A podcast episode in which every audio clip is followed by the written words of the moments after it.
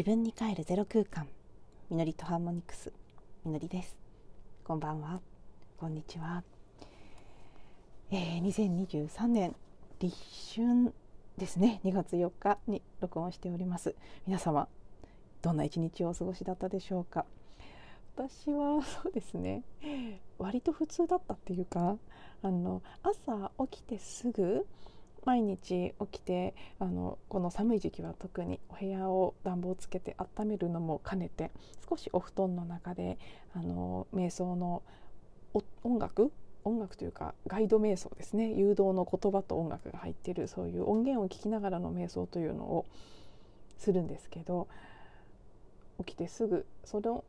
瞑想している間は23回ですね。その30分弱の音声を聞いてる間にそう2度か3度ぐらいうわーなんかすごい不思議な体感覚になったって結構感じたことがないような強いエネルギーを体で感じる場面があったのでいやさすがエンジェルズゲートピークで立春でなんかすごいなって思ったんですけどその一瞬以外は特段何か特別なものを感じるというのはない一日を私自身は過ごしました。そしてだからなのかどうかわからないんですけどね。今日どうしても話す内容が浮かんでこないんです。であの先にお伝えすると,、えーと、明日ですね。2月5日の日曜日は遠出をする予定がありますので音声配信はお休みの予定です。なので明日は確実に休まなくてはいけないとか休む予定なので今日は取っておかないとなーってなんとなくねあの予告もなしに2日空けるのはなんとなく嫌だなというのもあって録音するということは決まってるんですけど全然もう本当にまるっきり何にも浮かばないので結局浮かばないのであの今日は本当に中身がありません多分。主な目的は明日お休みですって伝えることあとですね。えーと、そうなんです。その先の予定なんですが2月6日月曜日が獅子座で迎える満月の日ですね。そしてこの日、えー、このままの予定でいきますと順当にいくとエピソード700話にぴったりこう重なるということですね。なので、はい、あの節目にあたる700回目まあ、満月の日ということでもこの日はもう間違いなく配信すると思うんですけど 前日休んでますしね。なのではい。今週は明日お休みですがあさっては700回目記念の配信になりますよというはい。明日および明日以降の予定をお知らせして今日はシンプルに終わっていきたいと思います。とはいえなんかこれじゃ短すぎるだろうっていう感じもするんですがでもね本当に何にもないんですね。びっくりするぐらい何にもあのー、はい気づくこと感じること何か特別にこう狂気になったこととかそういうのも全くなくてですね。うん。ただなんだろうなこれは今日という日のエネルギー感だったのか私が今日行った場所とか通った地域とかそういうのの影響を受けているのかうん何がこう作用してるのかはちょっとわからないんですけどなんだかね夜になってからちょっと重たい感じというか はあってため息が出るような感覚であったりなんかつまんないなっていう言葉が出てきてたんです。そしたら私の中からもそれは出てきてたんですけど母親もさっきついさっき同じようなことをつぶやいててあれっていや私だけじゃないんだな何か全体の中で出てきている、うん、まあねこの周波数低低重波というか全体に流れているものにも関係してるんだなという感じがしてちょっとこう立春っていう感じの割にはどっちかっていうとそう重めな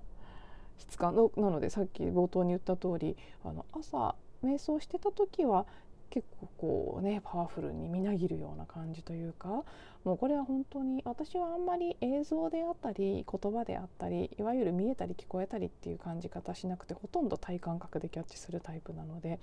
なのでちょっとお伝えはしづらいんですけど本当に体の中でこれまで感じたことがないような感覚になっている自分がいるというね。ただそれだけのことでそれが何を意味しているのかとかも全く分からないんですけどただまあね何かが変化しているんだろうなっていうのは感じたんですけどね。どっちかっていうと午後以降はうん、押し下げられるような感覚のが強かったなという感じですね。皆さんどんな風に過ごされたりどんな風に感じられていたのかなってすごく聞いてみたいところですけどはい残念ながらこの場でインタラクティブにやり取りすることはできませんので私のただのぼやきで終わらせていただこうと思いますなので今日は大変短いですがもうどうやってもこれ以上何にも話すこと出てこない感じがしますので これ以上引っ張らずに締めくくりたいと思います。はい、であそうそうでそう明日何何があるかっていうのだけはそうお伝えしておこうと思ったんですけどあの八ヶ岳の方に行ってきます。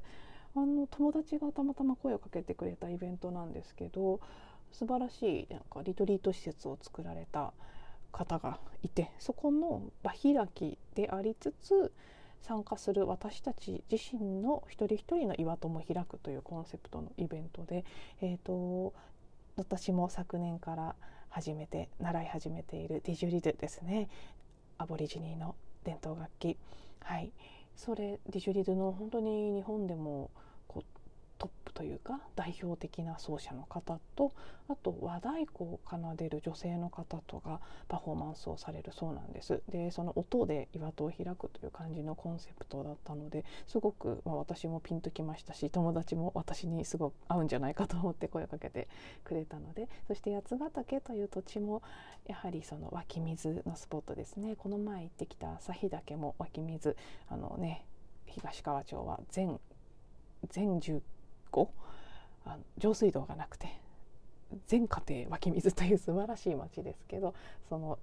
湧き水の大元である旭岳にある温泉にたまたまこれも友達が誘ってくれた流れで行きましたけど今回も八ヶ岳という湧き水のスポット。去年再三この時期から通い始めていた三島も湧き水のスポットでやっぱり何かこう水それから音で音と水といえば共通しているのが弁財天という神様なんですよね。水の神様であり音の神様であるということで。うん。ここ最近すごくこの前の井の頭公園もそうですし去年は三大弁財天プラス、えー、宗像大社を、まあ、あの回るような流れが秋以降すごく続きましたしよく考えてみればその9月10月11月12 9月10月11月の3ヶ月で弁財天を回っていったこと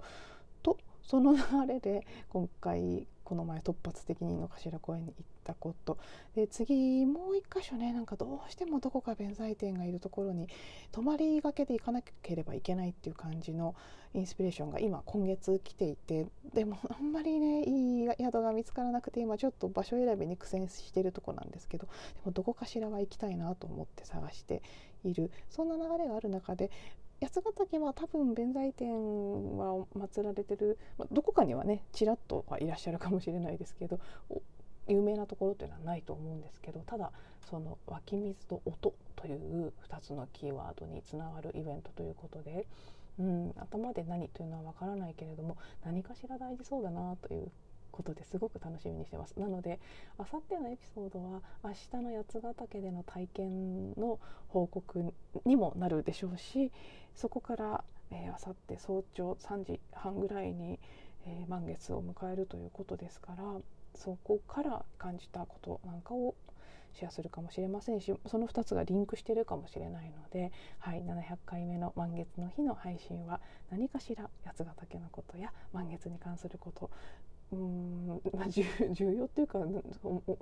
大事なことになるのかどうか今の時点では全然分かりませんけどねでも私の中ではキリもいいですしちょっと楽しみだなとどんな話題になるかなっていう感じでワクワクしてもいますのでよろしければ今日こんな全く内容ありませんけどその分あさっての配信を楽しみにしていただけたらなと思います。はい、では最後まで聞いていただいてありがとうございました。また次のエピソードでお会いしましょう。